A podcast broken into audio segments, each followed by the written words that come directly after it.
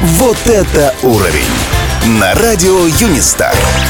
Ола, меня зовут Евгения Магеллан. Я работаю в школе иностранных языков Streamline. Вот это уровень! Пропадают ли способности к языкам с возрастом? Легче ли учить языки гуманитариям? Зачем нужно писать контрольные? Сегодня разбираемся с мифами, связанными с изучением языков. Миф первый. Для изучения иностранного нужен гуманитарный склад ума. На самом деле, любой человек способен выучить иностранный язык.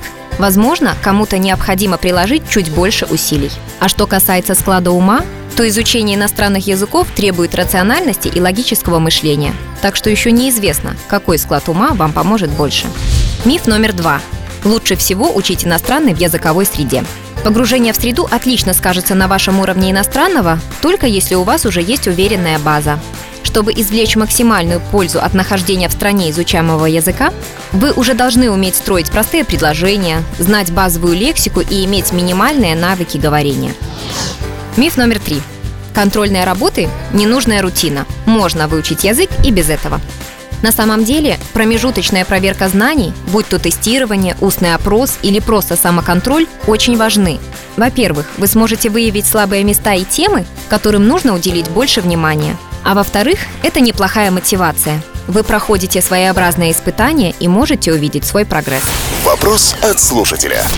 Здравствуйте, меня зовут Елена. Очень жалею, что не выучила английский, когда училась в школе и в университете. Сейчас мне 53 года. Хочу записаться на языковые курсы, но я понимаю, что память уже не та. А есть ли какие-то особые методы изучения иностранного языка в моем возрасте? Здравствуйте, Елена. На самом деле, начинать изучать иностранный язык можно в любом возрасте.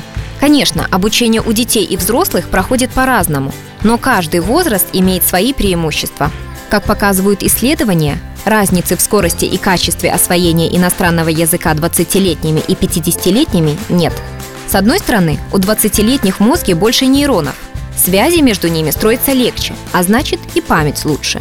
Но с другой стороны, у студентов постарше лучше развито аналитическое мышление и более осознанная мотивация.